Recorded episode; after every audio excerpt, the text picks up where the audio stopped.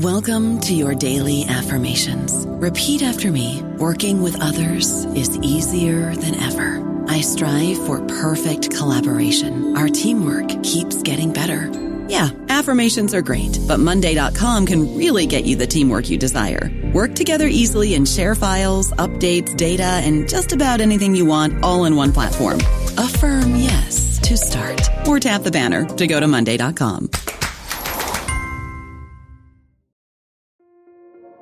This episode is brought to you by Kia's first three row, all electric SUV, the Kia EV9, with available all wheel drive and seating for up to seven adults. With 0 to 60 speed that thrills you one minute and available lounge seats that unwind you the next. Visit kia.com slash EV9 to learn more. Ask your Kia dealer for availability. No system, no matter how advanced, can compensate for all driver error and or driving conditions. Always drive safely.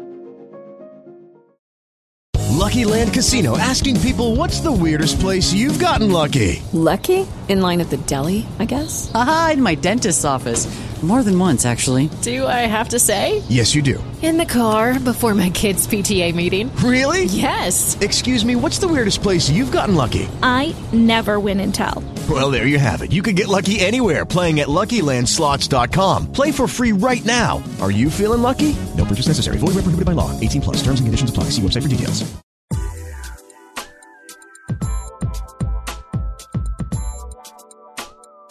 Hi there, I'm Carla Nappi, and this is the New Books in Science, Technology, and Society podcast. Welcome to the channel, and thanks very much for joining me today for a conversation with Meredith K. Ray about her new book, Margherita Sarrocchi's Letters to Galileo. Astronomy, Astrology, and Poetics in 17th Century Italy. This came out in 2016 with Palgrave Macmillan. And as, you, as you'll hear us talking about at the end of the conversation, it's a great, slim book that's useful not just for reading, um, for research purposes, but also for teaching.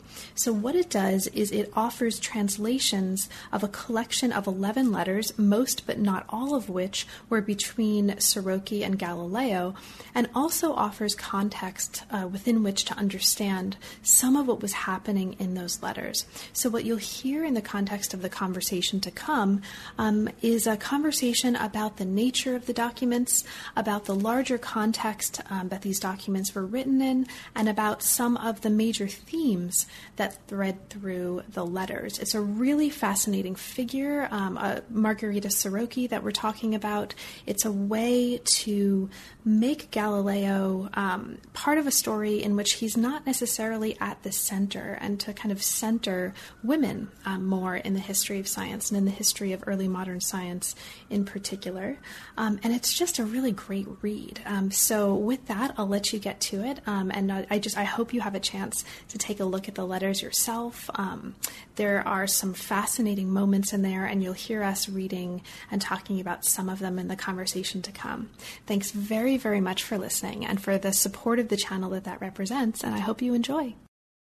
I'm here today to talk with Meredith K. Ray about her new book, Margherita Sarrocchi's Letters to Galileo. Welcome back to New Books in Science, Technology, and Society, Meredith. Thanks so much um, for being with me, for making this incredibly useful and interesting book, and for making time to talk about it. Thank you for having me. Of course. So, since we've already had a chance to talk for the channel, I'm not going to start with the traditional questions, but I'll start a little bit more broadly, and listeners hopefully can go and listen to that conversation too, as a kind of prologue or um, or epilogue to this conversation. So, uh, broadly put, what are you working on when you're not editing and translating collections of 17th century letters?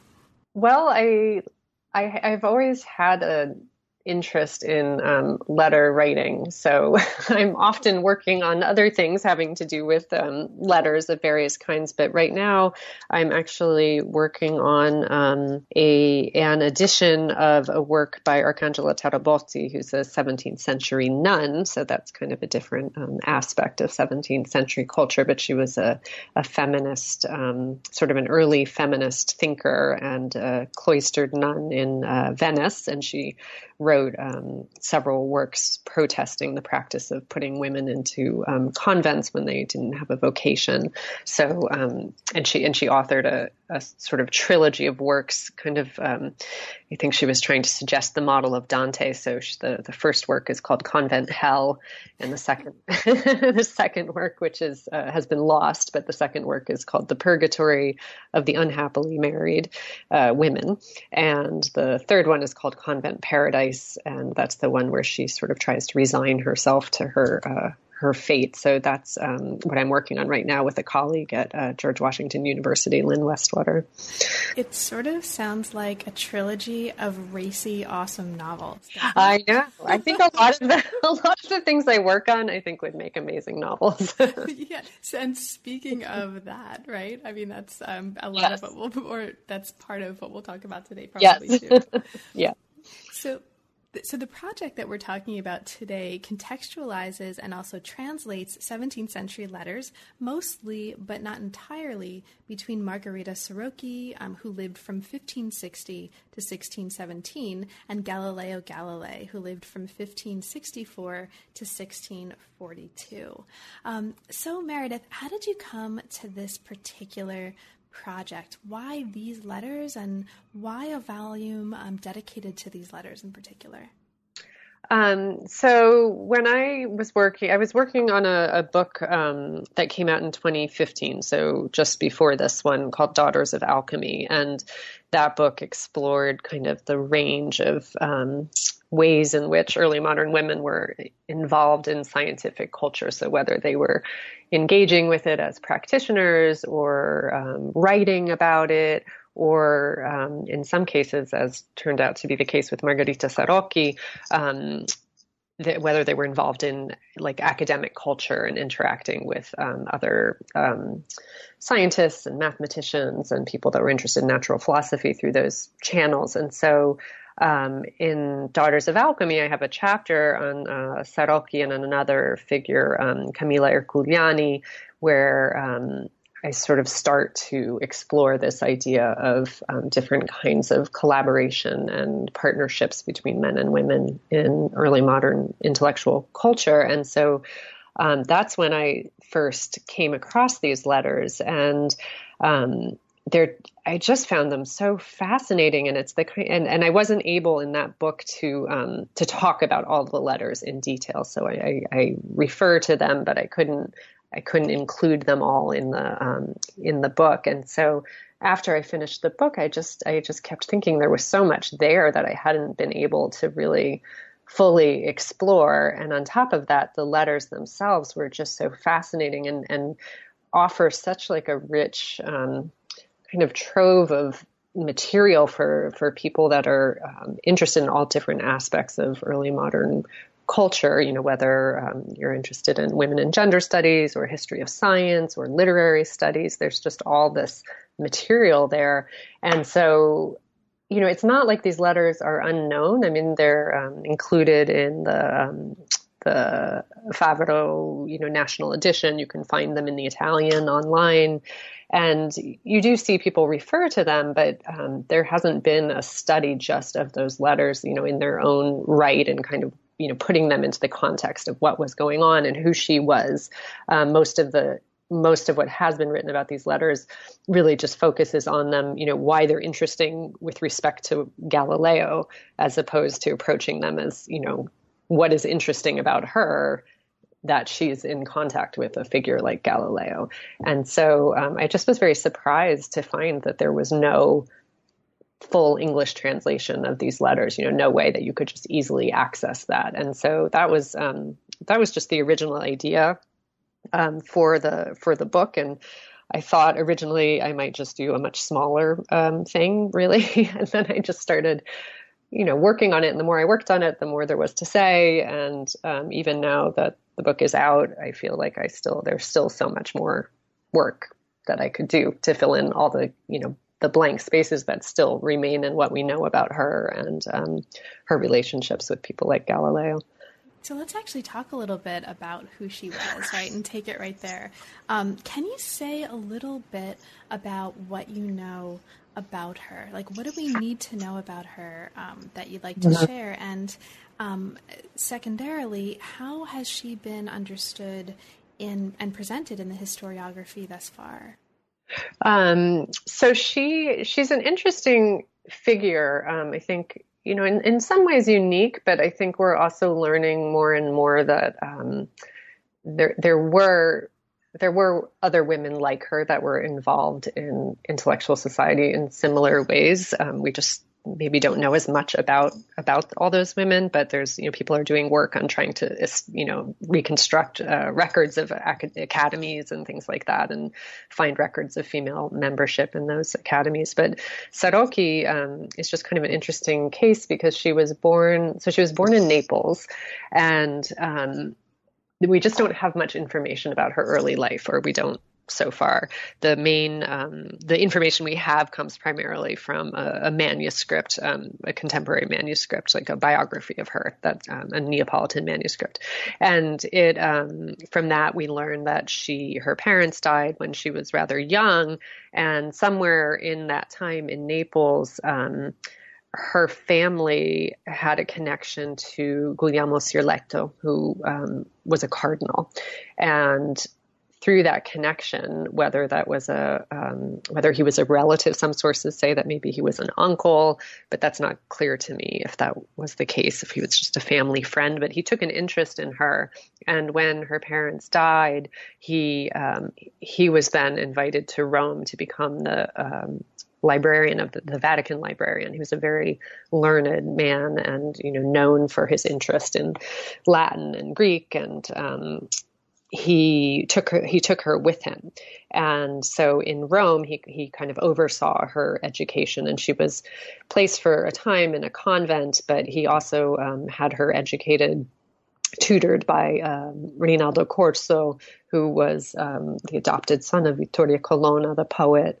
And um, then he had Luca Valerio, who was a mathematician also from Naples, tutor her in um, mathematics.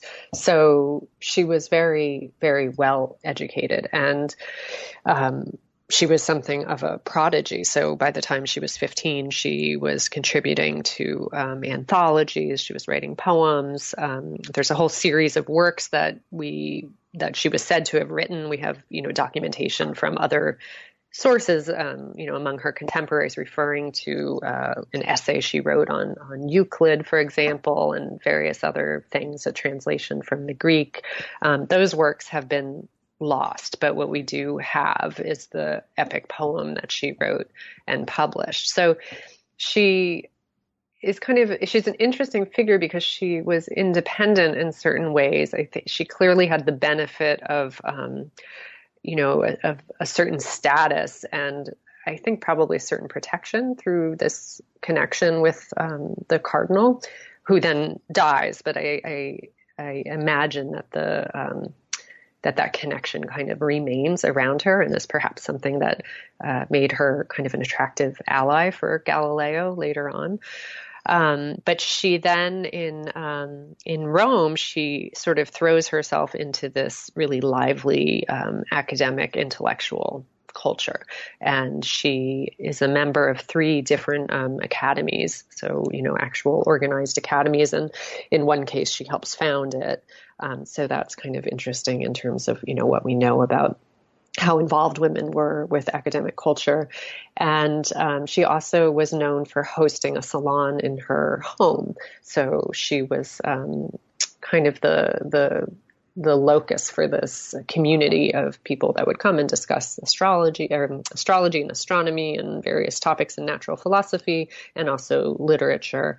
Um, so she knew a lot of people, and we have lots of um, you know letters of various people describing how they went to Rome and they spent the evening at you know Signora Sarrocchi's salon and how delightful it was and all the connections that they made there. So she's very much a part of um, this kind of lively. Uh, culture of intellectual exchange that was happening in Rome. Um, and she did she did get married eventually, but the, her husband just seems to be very much a, a background uh, presence. You know, we know his name. Um, he possibly contributed a poem to one of the editions of her of her epic poem, but we just don't know much about him. And she's much more um, a, sort of a figure who existed on on her own. And in fact, one of the letters, right, um, and specifically I'm thinking of letter 11, talks a little bit about this. This is a letter that's not from um, uh, Margherita Sarrocchi to Galileo or vice versa, but instead is from this Naples mathematician that you mentioned, Luca Valerio, to Galileo from 1613. And he says, Signora Margherita Sarrocchi, who from now on will be more free to philosophize, having been left a widow.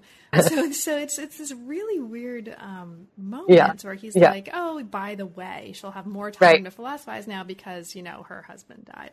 And then he just kind of goes on to talk about um, the topic of the letter. So, um, what's going on here? Right? I mean, what what do we know yeah. about her personal life, and sort of how has this been, or how yeah. has this shaped how um, she's been written about up till now?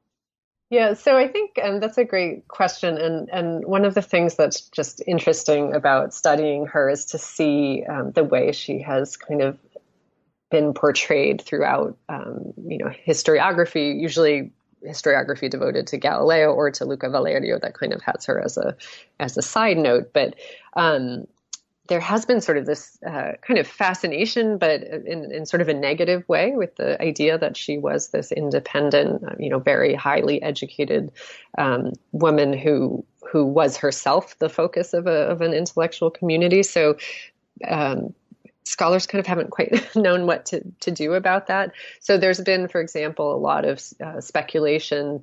Um, I mean, even in, in her own time about what the nature of her relationship with Luca Valerio, the mathematician, was. So, you know, we know that he was her tutor, but he also remained um, he, he clearly remained an important part of her life um, throughout throughout her life, and he was an important part of this interaction with Galileo. So it's sort of interesting because there are also all um, all these letters from Valerio to Galileo. So they they met first, and then um, Sarrocchi was introduced to Galileo via her connection to Valerio. But in in virtually every letter um, from Valerio to Galileo, he mentions Sarrocchi, and often when people write to Sarrocchi they mentioned Valerio. So they were clearly seen as, um, you know, people that were that were close. But the speculation has been, you know, of course, that they were having an affair, and um, you know, he lived in her house for a time, and what does that mean? Um, but to me, you know, when I started doing research, I found that, you know, yes, he did live in her house for a time, but she also had another female boarder. So clearly, she was taking, you know, she was taking people in as boarders. So that doesn't necessarily um, mean anything. And really, what I think is so interesting is that these two people, Valerio and Sarrocchi, had this this intellectual relationship. I mean, they were clearly exchanging ideas. They were reading Galileo's works together, discussing them, writing back to Galileo with their opinions. Galileo solicits both of their opinions, respects both of their opinions.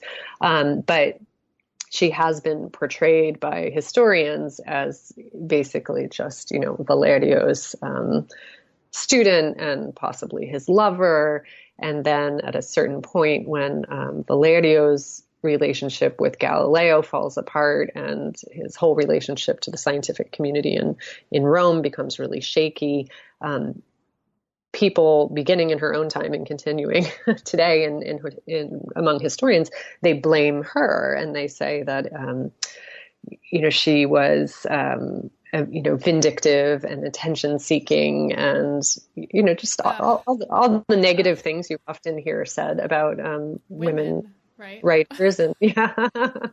yeah. And so I found all that um, surprising because that's the, you know, if you go read almost anything about her, you'll find something to that effect that you know she was she was this brilliant poet and she was famous but she you know she just she she just always wanted attention and she everything that she did was kind of motivated by her um, you know her irritation or her anger at not getting what she wanted in you know certain situations. So it's been sort of interesting to try to unravel that and to just look at it a different way. And i think when you when you don't approach her automatically from that perspective you can read things in a completely different way. So you know for example that line that you just read um, you know much has been made about that you know that well, Sarrocchi, who was, you know, basically such a terrible wife and horrible person when she was finally, you know, left alone, was just, you know, delighted by it. But I, you know, I think that really he was, you know, quite serious there that she was an intellectual and um,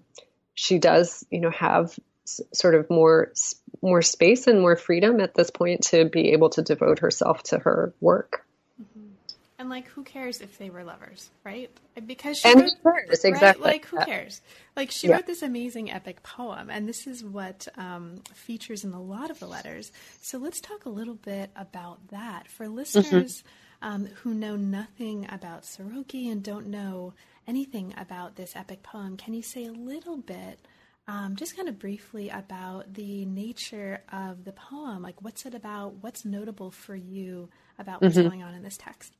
So the poem is uh, the Scanderbeide, and it is an epic poem that uh, takes a subject that was actually um, kind of a popular subject. So she was not, you know, the first to choose this subject matter, and it tells the story of an um, of a an Albanian character. So it's set it's set in the in the East, and it's the it's basically a conversion story about uh, this character George Skander. There's this historical figure George Skanderbeg, and um, so she she tells that story, and she's trying to follow uh, the model of Tasso. So Tasso in in Italy was the um, the author of the uh, Gerusalemme Liberata. So there were there were kind of two big poems in in Italy. One was Ariosto's Orlando Furioso, which was a, a romance, you could say, like a chivalric romance, and then you had Tasso's Gerusalemme Liberata, which is an epic poem and has a conversion story, and um, it's kind of a more um, orthodox poem, let's say. And writers were sort of it was almost like you had to decide which model you were going to follow, which one you were going to support. There was a lot of debate over which one was better. And so um, you find quite a lot of these poems that sort of try to follow in one track or another. And she was um, trying to take on the, the model of Tasso and give us this, um, you know, this this very long poem with lots of, you know, fighting, a conversion at the center. Um, so everything kind of, uh, you know, comes together in in that story. That's supposed to be the the heart of the story is the conversion of the of the main character to Christianity. Um, but it does have at the same time kind of all these little um, offshoot stories and characters. And one of the interesting things about the poem is that it had t- uh, two editions. So the first edition was in uh, 1606 and it was an incomplete edition. And then the uh, second edition came out in 1623 after her death. And so what she, um, what she's writing to Galileo about is kind of what the revisions she is making to this poem between 1606 and then the later the later version of the poem. And you know one thing that's kind of interesting to to note is that um, some of the episodes that appear in 1606 are no longer there in 1623 and I think that has a lot to do with just the change, you know, the sort of rapidly changing uh, cultural climate in in Rome, and kind of what she felt uh, comfortable writing about, what she thought would be acceptable.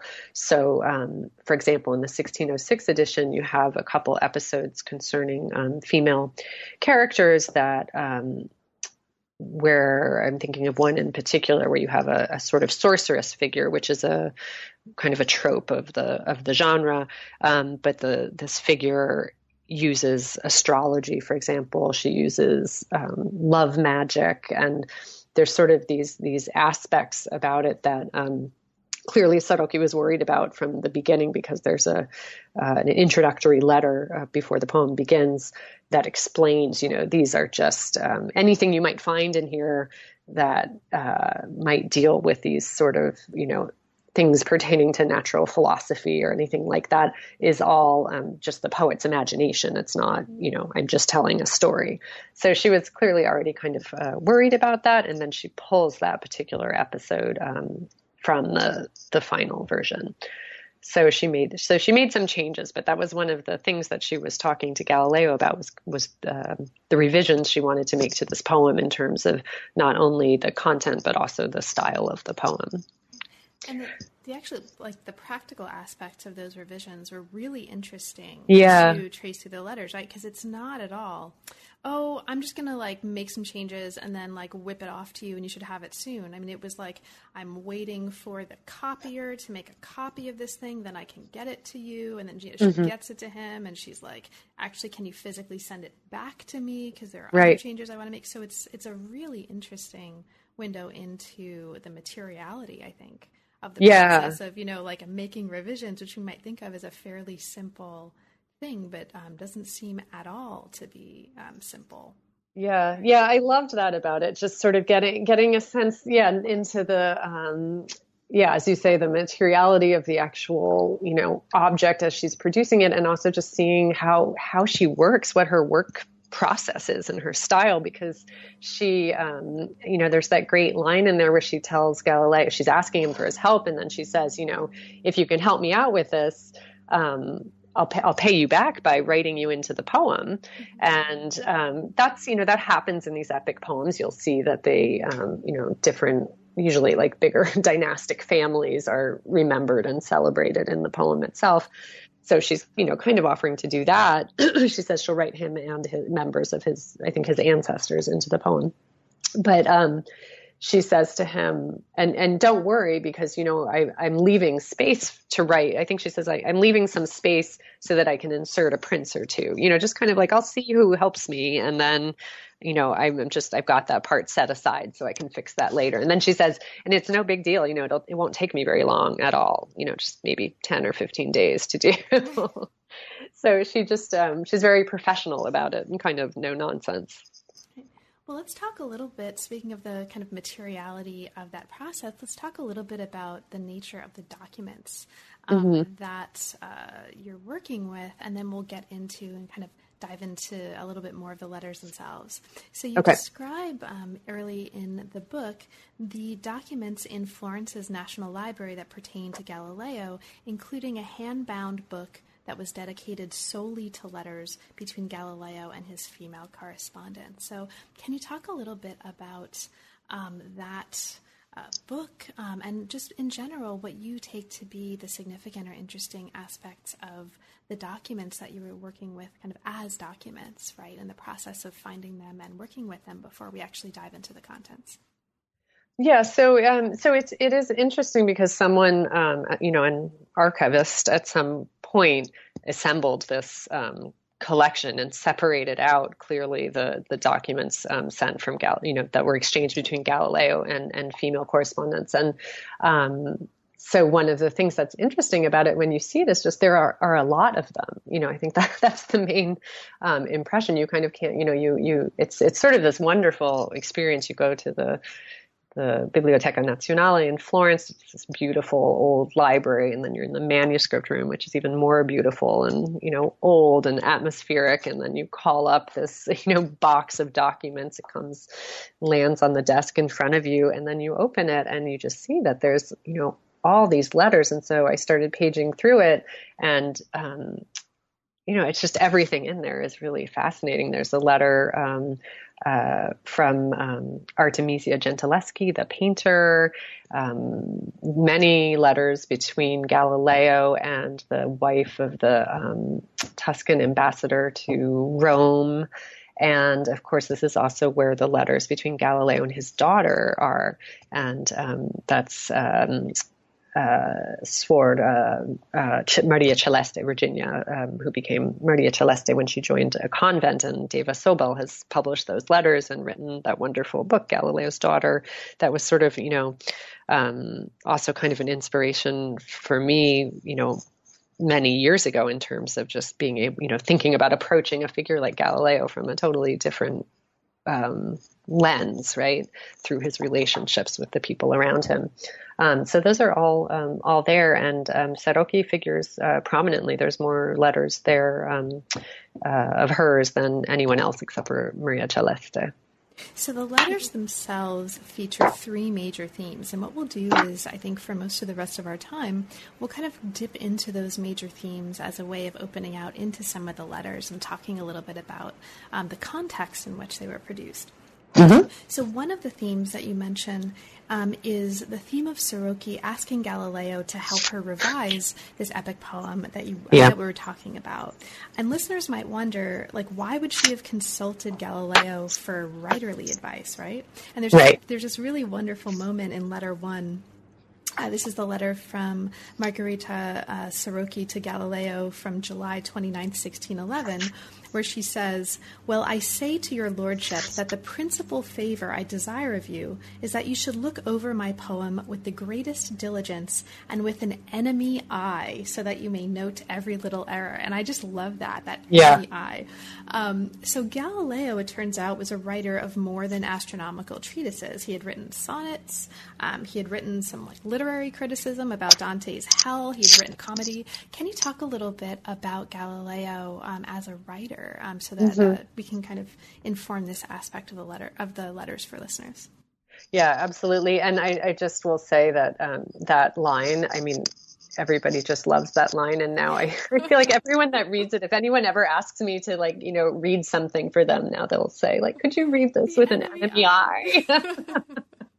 um, so, and it's an interesting line because my sort of understanding of this line has kind of evolved over um, over time, and the more I think about it, and the more I read, because um, you know, as you say, Galileo was he he was also a writer. So you know, one of the things I think that was so interesting to me in doing this book, and it's something that I think people working in history of science are you know now you know there's lots of people talking about this, but out, outside of that field, I don't know how much people think about it. Just like the way that all these things were so integrated, right? So you don't really have you know there's not the separation of fields that we have today. You know, you're in the arts or you're in the sciences. People were doing all kinds of things all at once, and it was just all tangled together, which I find really wonderful. So, you know, Galileo was not just an astronomer; he was seen by the people that he that he knew and the people that knew of him also as, you know, a very um,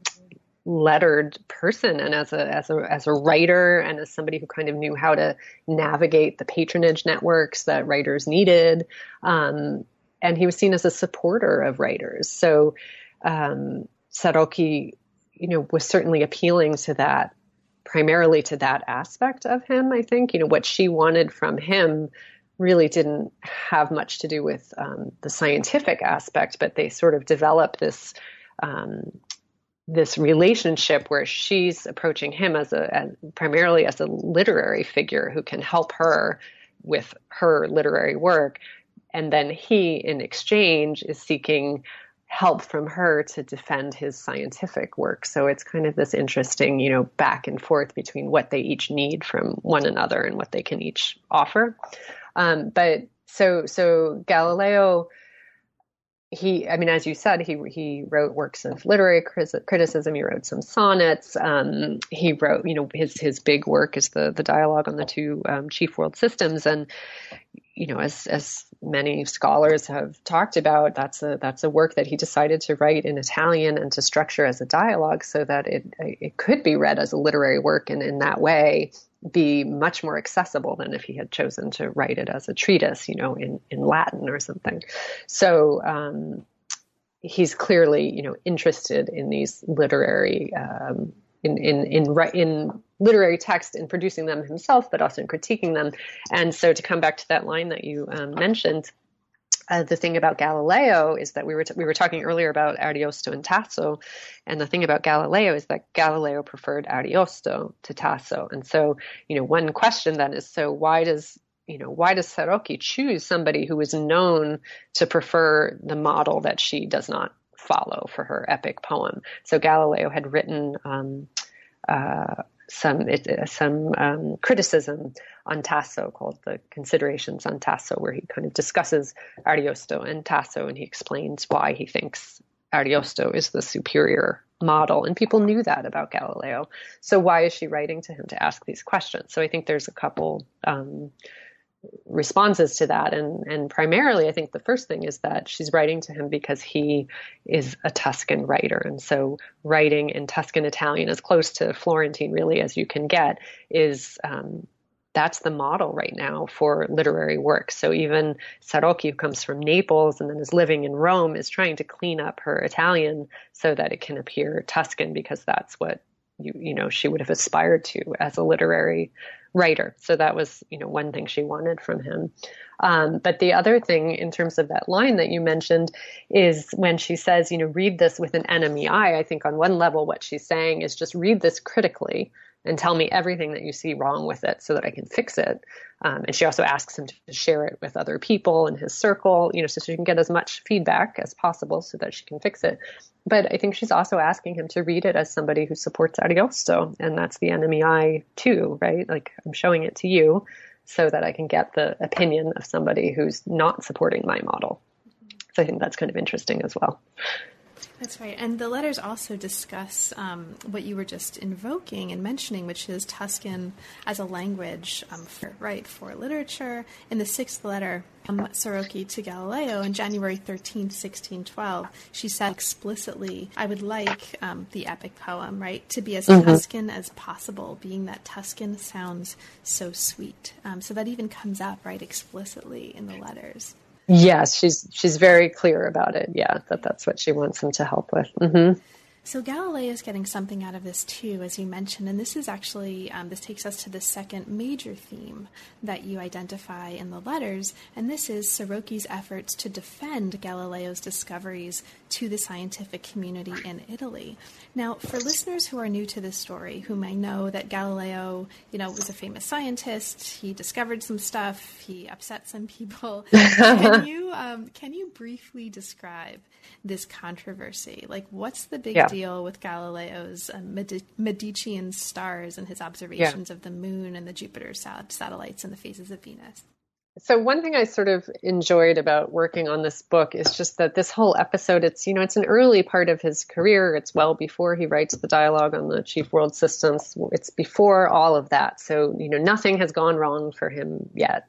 And um, this is the moment where Galileo first develops the, um, the telescope, right? The telescope has been sort of invented and he works on it and refines it and then he decides that he's going to use it instead of you know using it to look for oncoming armies or something like that he decides he's going to look at the sky and when he does you know he sees as you said the um, over over a period of time he observes that there are these satellites that are uh, revolving around jupiter and Eventually, he'll go on to observe the phases of Venus and the rings of Saturn. And this is all what he ends up um, publishing in his um, starry messenger and, and works thereafter. And so the the controversy was essentially, you know, whether these things were verifiable. You know, did Galileo really see these things through his telescope? Um, or, you know, is he making it up? Or did he think he saw something that he didn't really see? Or was it a one time thing? And so all over the place, suddenly, you know, people are trying to um, you know use telescopes and observe those things for themselves so that they can decide whether they you know are really true or just something that Galileo you know thought he he might have seen. And so there's a lot of sort of back and forth over that. And it's a big moment for Galileo when finally in Rome um, at the Collegio Romano they they do observe these things and then they certify those those discoveries. And that's when Galileo ends up coming down to Rome um, doing uh, doing some um, demonstrations of the telescope with you know various parts of the uh, community there, and um, that's when he meets Sarrocchi as well, who probably participated in one of these demonstrations her herself. So, um, so there's just a lot of back and forth from different parts of Italy and different parts of uh, and between Italy and Europe about whether or not Galileo actually observed these these things, and um, that's where she jumps in. So he wants her um, he wants her to support him by being able to say, I, I saw these things myself. So there is um, a letter that I translated. I mean, I had to decide when I did this book which letters I was going to include, and that was kind of a difficult decision in the sense that there there are only um, seven letters of Sarrocchi to Galileo. There's one of Galileo to Sarrocchi. Then there are numerous letters in which kind of tangentially she comes up in some way. So she's present in, in, in other ways. So um, I decided just to include a couple of these other letters that I thought really helped kind of contextualize what was what was going on. And one is this letter from um, Guido Bettoli, who is in Perugia at the uh, university in Perugia, who writes to her to say, you know, people here are saying that these things aren't true, that Galileo didn't really observe these things. And, you know, I'm very confused and sort of mortified by it. And I want to know your opinion. And it's just this very interesting moment to have, you know, someone writing directly to Sarrocchi, this poet and this woman, um, in Rome to ask her, you know, what what does she think? And he says really clearly, you know, you're, we you're known to be so um, so learned in this field that your your testimony will go a long way. So, you know, what do you think? And so that's kind of what she is doing for Galileo. Is she she writes back and she says, you know, I saw this I used the telescope myself. I observed this with my own eyes, and she's very specific about what she observed. Um, and that kind of thing was important to, to Galileo. Can you say a little bit more, um, since you were just talking a little bit about it, about how you decided what to include here? Sort of. Ultimately, I decided not to include much that was outside of the actual correspondence between Sarrocchi and Galileo because I wanted that to be the primary focus. What did they personally you know write about what was their relationship to one another and um, you know the thing that is sort of frustrating and challenging about that is that as with um, you know any correspondence and I've I've worked on letters and correspondence for pretty much in every book I've ever done it's something I'm just very interested in and the thing that is um, you know, both sort of fascinating and, and, and really frustrating is that anytime you have a correspondence, like you're missing something, right? You're only getting one half of the unless you happen to be so lucky as to have you know both sides of the correspondence, which it's usually not that. Um, it's usually not that easy. Let's say you're always trying to fill in all these blanks, and so the fact that there are seven letters to of Sarrocchi to Galileo, you know, all that says to me is that at one time there were many, many more because there are letters where she says, "Oh, you know, I got your letter," or as I said in my letter, you know, there are these references where you can tell that there was more to that correspondence that we just don't have. Um, and by the same token, we only have this one letter of him to her, but I imagine that there are probably um, many more. So I chose the existing letters because I wanted the focus to be on that, since there is no full edition, or there was no full edition of the of that correspondence. But then I did think that there were a couple cases where um, a letter by somebody else in the in that circle would really shed you know more light on what was happening. So this letter that we were just talking about by um, the exchange with Guido Bettoli, I think really shows um, kind of what her standing was in this community. That somebody in Perugia would um, have a question about Galileo, and instead of going to Valerio, for example, or to anyone else in in um, you know at the, at the Accademia dei Lincei or anyone else, which they may also have done, they went to her to see what she thought. I think that really shows kind of what her position was, the kind of intellectual authority that she wielded. And then the other letter that I included was the one we were talking about earlier by Luca Valerio, the one where he talks about her um, being a widow. And that letter I felt was important to include because um, that letter is written later in 1613. So it's after the last, um, it's well after the last surviving letter we have between Sarrocchi and Galileo. And the historians have um, basically, I think, every account I have read of this correspondence have said something to the effect of, well, you know, at a certain point, Sarrocchi just got really angry at Galileo that he wasn't revising her manuscript the way she wanted. And in a fit of, you know, annoyance, she just broke off the whole thing. And that's the explanation for what happened, why there's no more letters. And I just always found that kind of um, unsatisfying as a, as a explanation. And so when you look at this Luca Valerio letter, that's, you know, several years later, what you see is in the last paragraph, um, he's writing to Galileo and he's giving him an update on Sarrocchi and he's saying she's still revising her poem and this is what's going on and she's going to um, to publish it, and um, it's all very um, sort of friendly and positive. I mean, there's just not. It doesn't. To me, it doesn't suggest anything about them being enemies in any way at this point.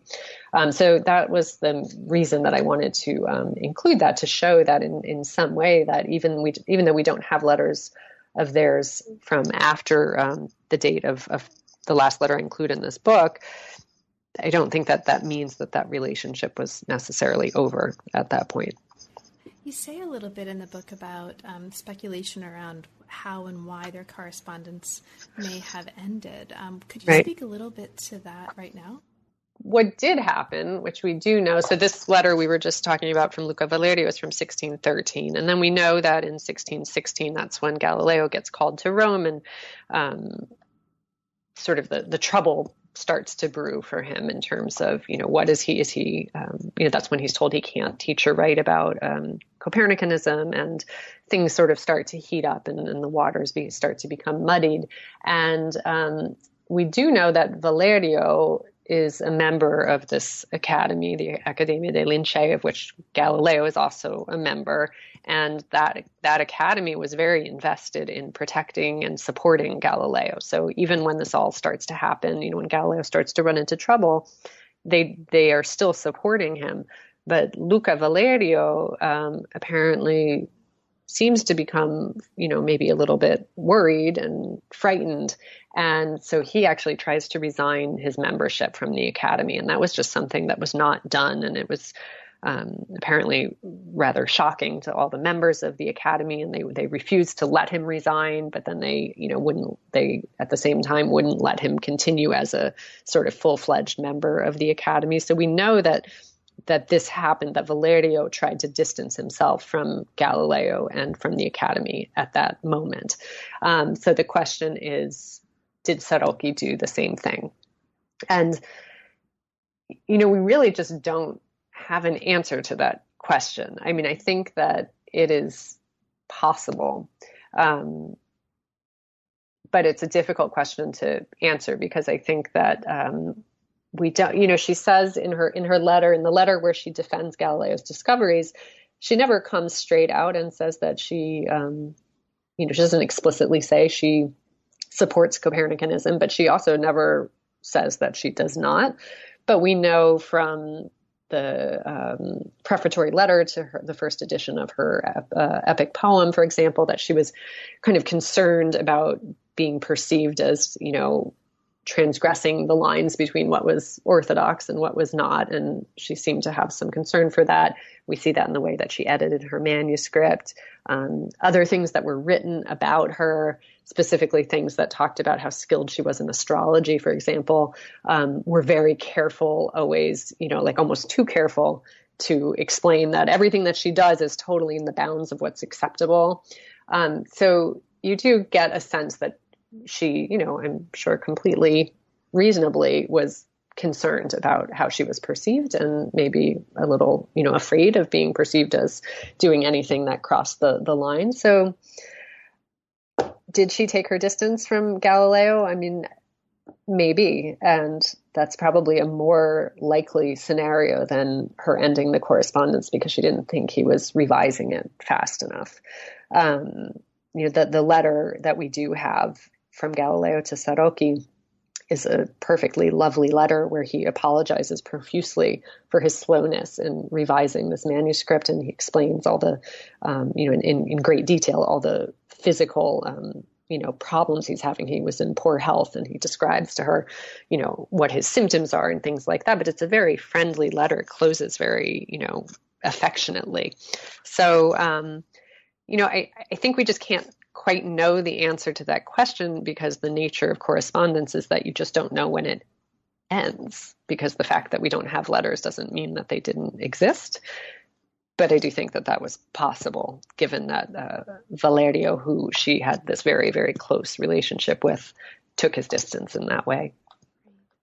So there's also a third major theme before we kind of um, come to our close that we haven't talked about, which is something that comes up in the context of some really fascinating moments in the letters. And this is the shared interest that Sarrocchi and Galileo had in judicial astrology and in mm. natal charts or nativities. So, for listeners who hear this, judicial astrology, like what is that and what are natal charts? Um, Meredith, can you say a little bit about those two things? What are they and, and what do they have to do with what's happening in the letters? Right. So this is another really interesting aspect of the letters that Sarrocchi and Galileo were both very interested in astrology. And I think, you know, that's certainly not an aspect of Galileo that is like the first thing to jump into people's minds when they think about Galileo. But astrology was you know, it was taught as a discipline. It was still very much something that people were um, interested in. Some of the first objections to when, you know, Galileo discovered these satellites of Jupiter, in fact, were, you know, what would that mean for the zodiac if you start introducing new celestial bodies? What happens to the whole system? So people, you know, took astrology quite seriously. Um, judicial astrology is essentially the, um, the idea that um, the movements of the of the bo- the celestial bodies can have an influence on human affairs. And um, the sort of tricky point there is kind of how much of an influence do they have, right? Because the the, the fine line is. Um, you can look at somebody's chart. A, a natal chart is essentially um, a calculation of where all the planets and bodies were at the moment of somebody's birth and what that might mean about what their like you know the direction that their life might take them in. But at the same time like you can't say you can't say too much about it because you can't deny the role of free will. So people would get into trouble when they would become too um, deterministic in their charts let's say. Um, and, and Galileo himself actually ran into some trouble in the um, Inquisition, you know, early on before his correspondence with Sarrocchi uh, began, because he would make these charts for clients um, for money, and um, at a certain point, someone reported him, and the question um, at the heart of the of the incident was, you know, whether he went too far in the determinism of his um, charts. So, but at the same time, these were really, really popular things. People would give them um, as gifts, for example. They were popular kind of among the elite classes. Um, and Sarrocchi was clearly very well known for her um, her interest in them and her skill in astrology in general. So some of the the contemporary biographical sources about her specifically talk about her being skilled in astrology. There's a letter, letter two, um, and I just have to read a moment because this was one of the moments um, in the book that has lots of exclamation points in the margins because I was like, what? what? What? so, letter two, um, Sarrocchi is writing to Galileo.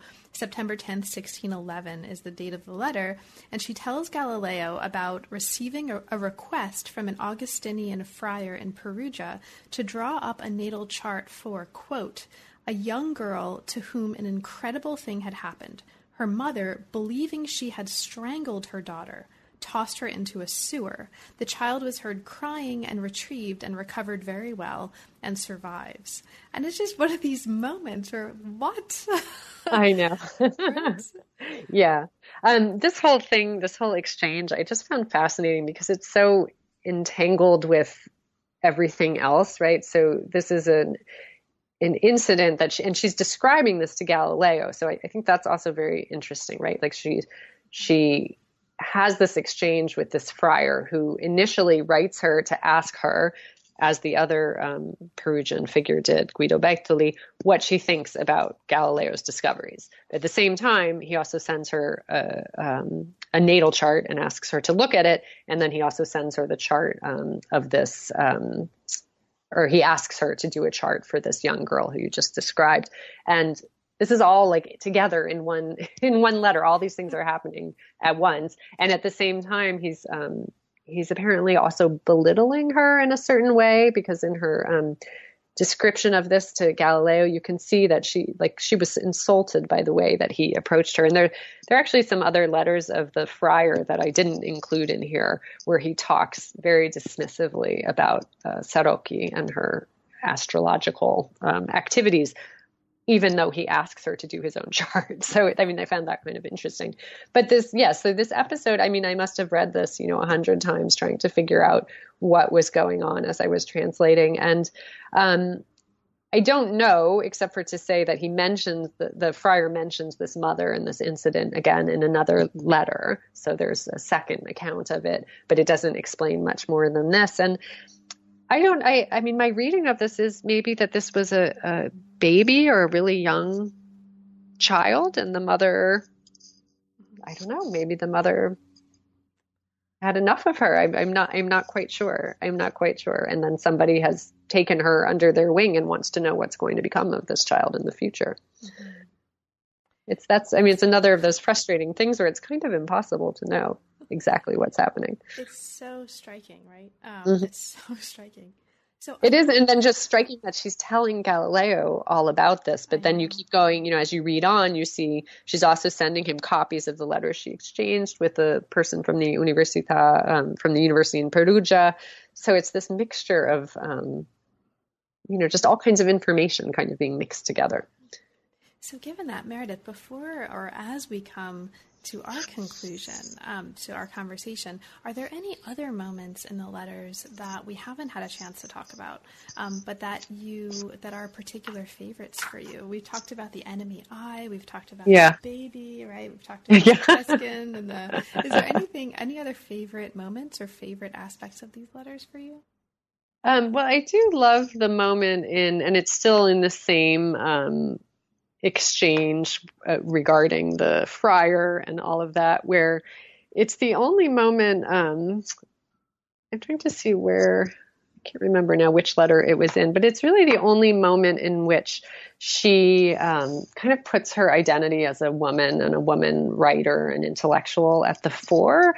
Because one of the things that is kind of interesting about Sarrocchi in comparison to other women writers of this same period is, I mean, this is a period where we, especially in places like Venice, where you really see like the sort of early early feminism emerging right? Proto like proto feminism we might say where it's just very explicit. Women writers speaking very explicitly about you know women's status in society and positioning themselves very clearly as women writers. And that's something that Sarrocchi does not do very overtly even though i think you know it's it's kind of there implicitly in the fact of you know who she is and what she's doing and what she's writing about but she doesn't um, foreground it necessarily and so there's a moment um, I think it's when she's explaining to Galileo about that whole exchange and describing it to him. And she says, you know, essentially he tried to, um, you know, he wrote me to, he wrote to ask me my opinion about the, your discovery of the stars and whether I thought it was true or not. And then he kind of belittled me because my answer used astrology to defend your astronomical discoveries. And then she goes on to say, but, you know, but basically I, I just set, you know, I set him straight. I've set better people than him straight before. and I did it even, I did it with him, even though I'm just a woman and he's a learned friar. And I just kind of loved that moment. She really just puts him in his place. So, Meredith, thank you so much for that, and thank you for everything um, that you've shared with us today. Now, there's a lot in the book that we haven't had a chance to talk about, and hopefully, listeners will become readers and they'll get their hands on a copy of the book and they'll be able to explore for themselves. But in the meantime, is there anything in particular that we haven't had a chance to talk about, but that you'd like to mention for listeners? Um, well, I guess I would just say that I, I, I hope that you know one of the um, things that will be interesting to people and useful to people about this book is that it really can be um, it, it can really be used as a teaching resource. I just feel so strongly that we need to make sure to integrate the um, you know the fact that women were were also participating in these conversations about science in the early modern period and we need to integrate that into our teaching as well as our research. And so one of my goals in, in producing the book i mean you'll see it's not it's not a super lengthy book. Um, it's very you know the letters are included at the end with lots of notes. And i really wanted it to just be um, you know something that could be easily used as a tool just to make the point that these people weren't um, you know even galileo wasn't working in isolation on his own. You know he he certainly had lots of other people that you know influenced him, but men and women also were collaborating together in lots of different ways. And I think that if we sort of um, kind of adjust like how we approach that question and where we look for evidence of it, we find just a much richer picture of what women were actually doing and how they were participating in that conversation about science. And you said a little bit at the beginning about this um, racy trilogy, right? The convent in hell, etc. yeah, that you're working on. Is there anything else that you'd like to mention um, about what you're working on now and what's next for you now that the book is out? Yeah. So um, I think, you know, for me, what happens very often is that just one project leads to the next, as I'm sure happens for many people. You you know you just come across these things that you can't quite fully explore, and then you file them away to come back to. So you know now I've done this work on Sarrocchi, but um, in the chap in my original chapter on her in um, the book in the Daughters of Alchemy book, I had paired her with another figure, Camilla Erculiani, who was um, an apothecary in Padua and wrote a book on of um, letters on natural philosophy that she published in Poland. And so ever since I wrote that chapter, I just haven't really been able to stop thinking about this sort of interesting connection between, um, you know, Padua and Poland, and how did this, you know, how did this apothecary come to publish her book on natural philosophy in Poland, and she dedicates it to the Queen of Poland.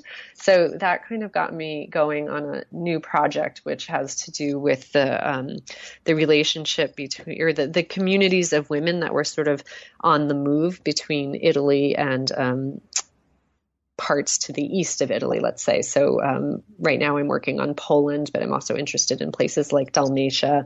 But Poland, of course, has um, a series of Italian queens, and they're very involved in the scientific conversation. So that's I, am kind of interested in those transnational um, relationships between women in this period. Well, best of luck with that work, Meredith, which also sounds great. And thanks so much for making time to talk with me about this book. Um, it was really a pleasure. Thank you. It's great to talk to you. Thanks a lot. You've been listening to new books in science, technology, and society. Thanks very much for joining us and for listening. And if you enjoyed this conversation, you might also want to check out the previous interview that Meredith and I did about her first book, Daughters of Alchemy, that came out with Harvard University Press.